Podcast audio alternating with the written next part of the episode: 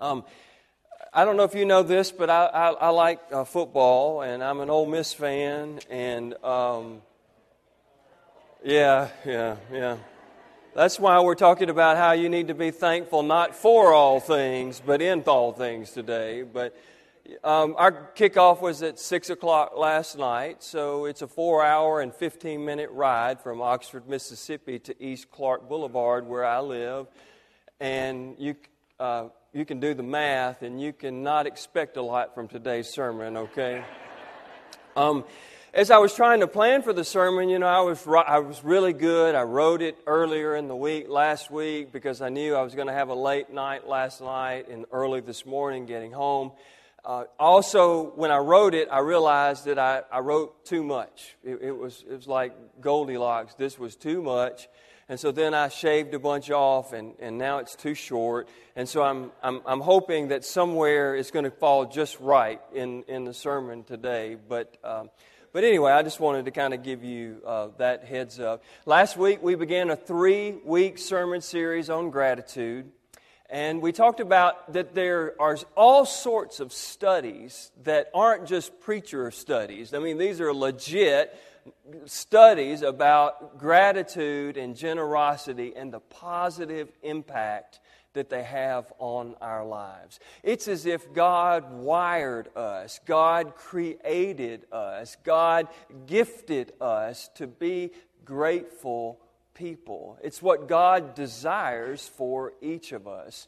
But sometimes it is really, really hard to give God thanks in all circumstances. And so that's today's sermon. But you might remember that last week I encouraged you throughout the month of November, would you consider doing a gratitude journal where you simply write down the things for which you're thankful? I told you that one of my practices is that I try to get up every day and I try to find something that either I've never given thanks to God for or I've seldom given God thanks for. And I just try to thank God for something like that every single morning.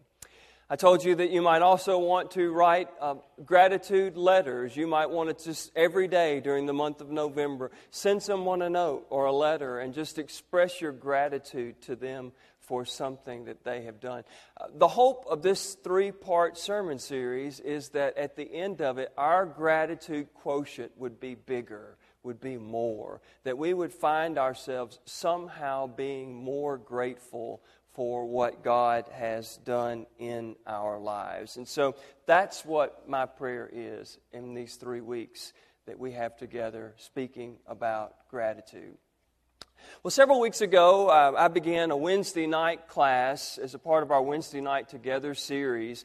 Uh, we started off last semester, our very first Wednesday night together was a, about neighbors and just kind of celebrating the diversity in our community. And we had different food that was representative of different cultures that are made up not only of people here in our church, but also people in our community. And if you were here, you got to sample some Korean food and some Mexican food and some Indian food and some Jordanian food. It was just really, really wonderful. And I thought that if we're going to be focusing on our neighbor, maybe we should do a, a study on Christian denominations and then world religions.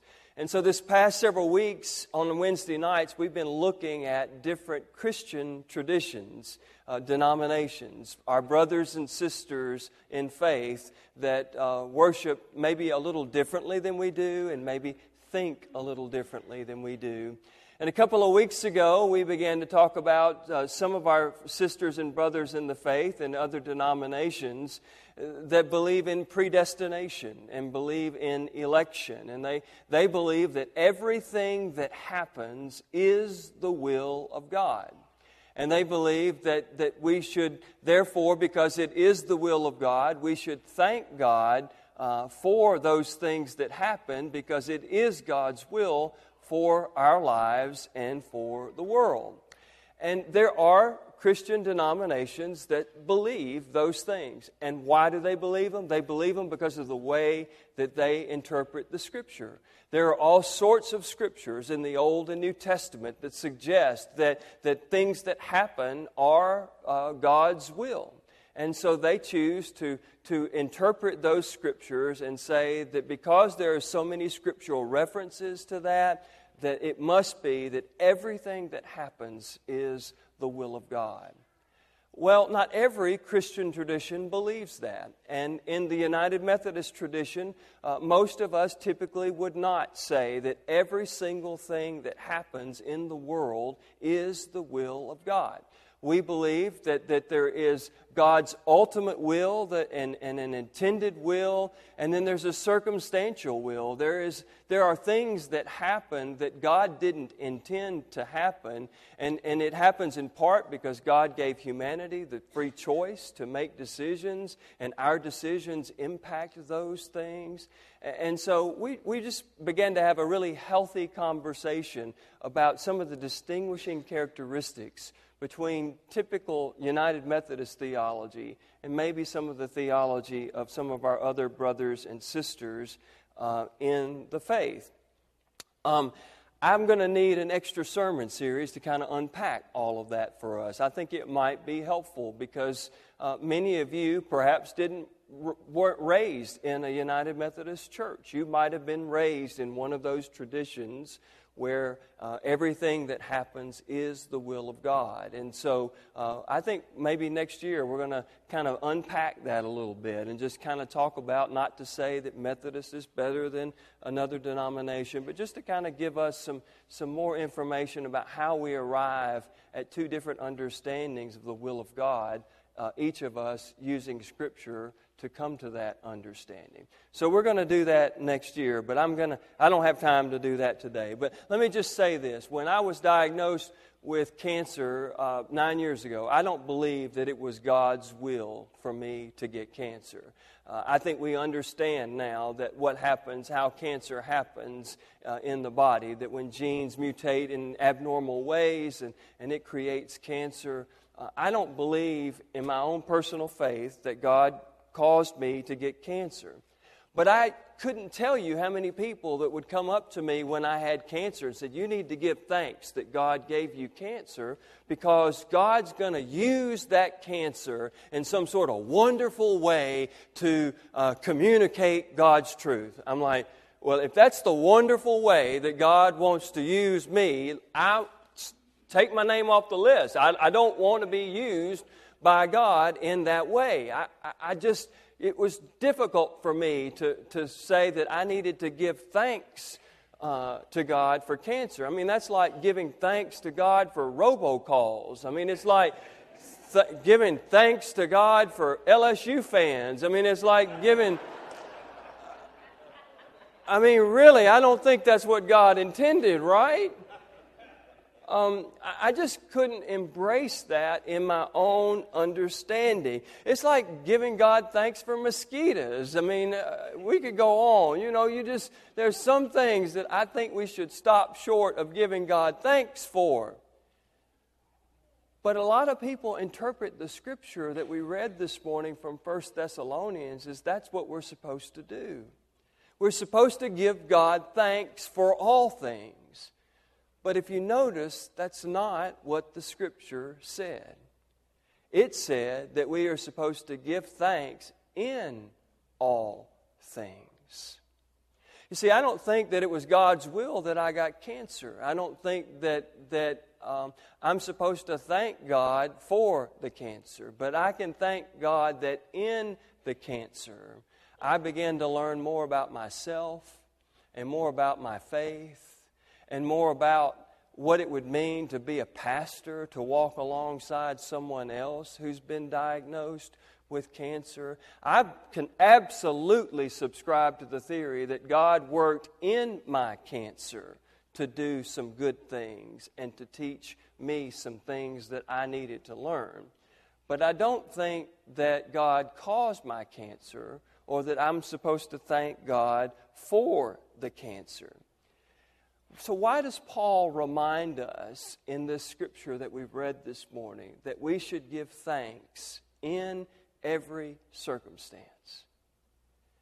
The reason I think that he does that is because Paul knows that uh, many of us, it's just in our nature to be gripers and complainers.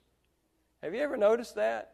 I mean, we just we spend an inordinate amount of time just griping and complaining. It's not new to us. I mean, it's been going on since the beginning of the time. You remember how the Israelites cried out to God when they were in bondage, and, and God heard their cry, and so God sent Moses to them, and God said, I'm about to liberate you from the bondage that you've been in to the Egyptians. And not only am I going to liberate you from bondage, but I'm going to take you and lead you into a promised land that is more beautiful than anything you can begin to imagine. And I mean, what kind of amazing promise is that? So you get out of bondage, and then you get this promised land that's absolutely amazing. And then what do the Israelites do?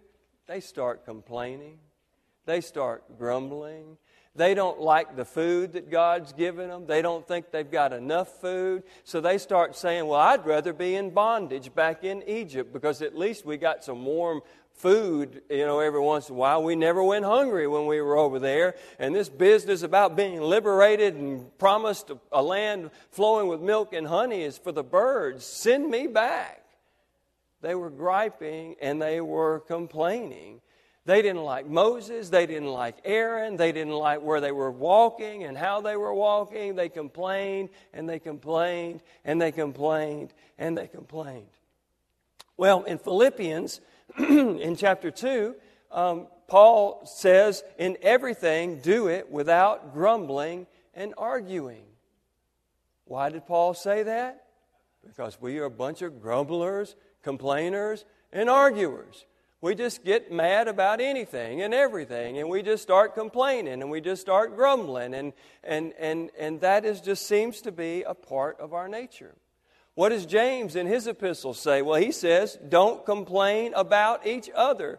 My Lord, I hear people complaining about people all the time. Somebody got my seat last Sunday morning.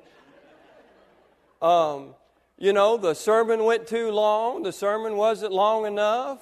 Uh, you should you should not go to Ole Miss ball games if you're going to preach that badly the next day. I mean, it, we complain about everything. It's been going on since the beginning of time. So, Paul is reminding us that if we change our way of thinking, it will change us. You might, your, your natural default might be to grumble and to complain. But if you begin to reprogram your brain to express gratitude, then you will find yourself becoming more grateful. And when you find yourself being able to give God thanks in all things, you will find out that it begins to change your mind. You will start looking for good things. Because if you want to find things to complain about, newsflash, you're going to find it. But you're also going to find things for which to be grateful if you're looking for that. And when you start to look for that, you'll be amazed at how much you see it. And once you see how much you see it, then it will begin to fundamentally change your life. But it is not our nature. Uh, I was listening to a podcast uh, not too long ago, and they were talking about the Winnie the Pooh characters. And, and, you know, Tigger is just always boundless, full of energy. He's bouncing off the walls. He's always happy. He's always positive. And then you got old Eeyore. Eeyore is always gloom and doom. He never sees anything that he likes. He always sees the glass half full. And that's our default, many of us.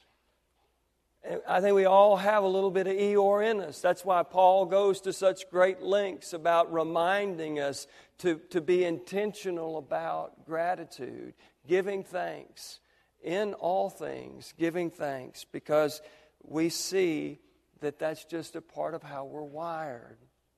And maybe we need to be a little bit more like Tigger because we also have a little inner Tigger in us too. And if we'd focus more on giving that attention of seeking to be positive, seeking to be happy, seeking to be for reasons to be joyful, we will begin to see those kinds of things happening in our life.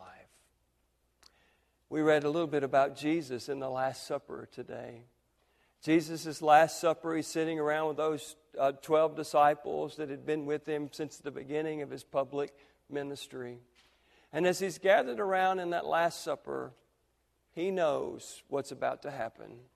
He knows that Judas is about to sell him out for 30 pieces of silver and turn him over to the authorities that will eventually lead to his death his crucifixion. He also knows that Peter is going to deny him three times before the sun rises and, uh, and the cock crows the next day. He also knows that every other one of those disciples that's gathered around that table will end up fleeing out of fear once he is arrested and taken before the Sanhedrin. Jesus knew every single one of those things as he gathered around the table to break bread with them that night. Do you think Jesus was in good spirits that night? Do you think he was just excited and happy and joy filled? No, he wasn't. We know that he wasn't because later, Jesus goes and he throws himself down in the Garden of Gethsemane and he says, I'd do anything in the world for this cup to be passed from me. That if there's any other way for us to do what you want us to do, God, let's do it. I do not really want to go through this. And yet, he said, Not my will, God, but your will. Jesus made a conscious decision that night to give thanks, even though he probably didn't feel like giving thanks. Do you remember how he took the bread and the first thing he did was he gave thanks to God for it? And then he broke it. And then he gave it to those disciples and said, Take and eat. This is my body, which is about to be broken for you. And then he took the cup, and after he lifted it up to God, he gave thanks for the cup. He wasn't thankful for that moment, but he was thankful in that moment. Because he knew that as bad as the situation was, as difficult for, as it was for him to accept, uh, that God was going to work in it and through it and was going to redeem uh, work redemptively in, in overcoming evil. Evil would not have the final word. Even though Jesus would go to the cross, Jesus knew that God was going to work in that so that even though he died and even though we die, yet shall we live. So Jesus gave thanks not for that situation, but Jesus gave thanks in that situation. Um, would you seek to do that this week? I, I know that a lot of your stories, and I know a lot of you are really struggling with some really serious and difficult things in your life. And you're not thankful for that stuff. But could you be thankful in it? Could you just say, God, I know that somehow, some way, you are going to work through this difficult circumstance in my life to do something good. And would you just help me to believe that? And would you help me to look for that in this circumstance? And see what God does.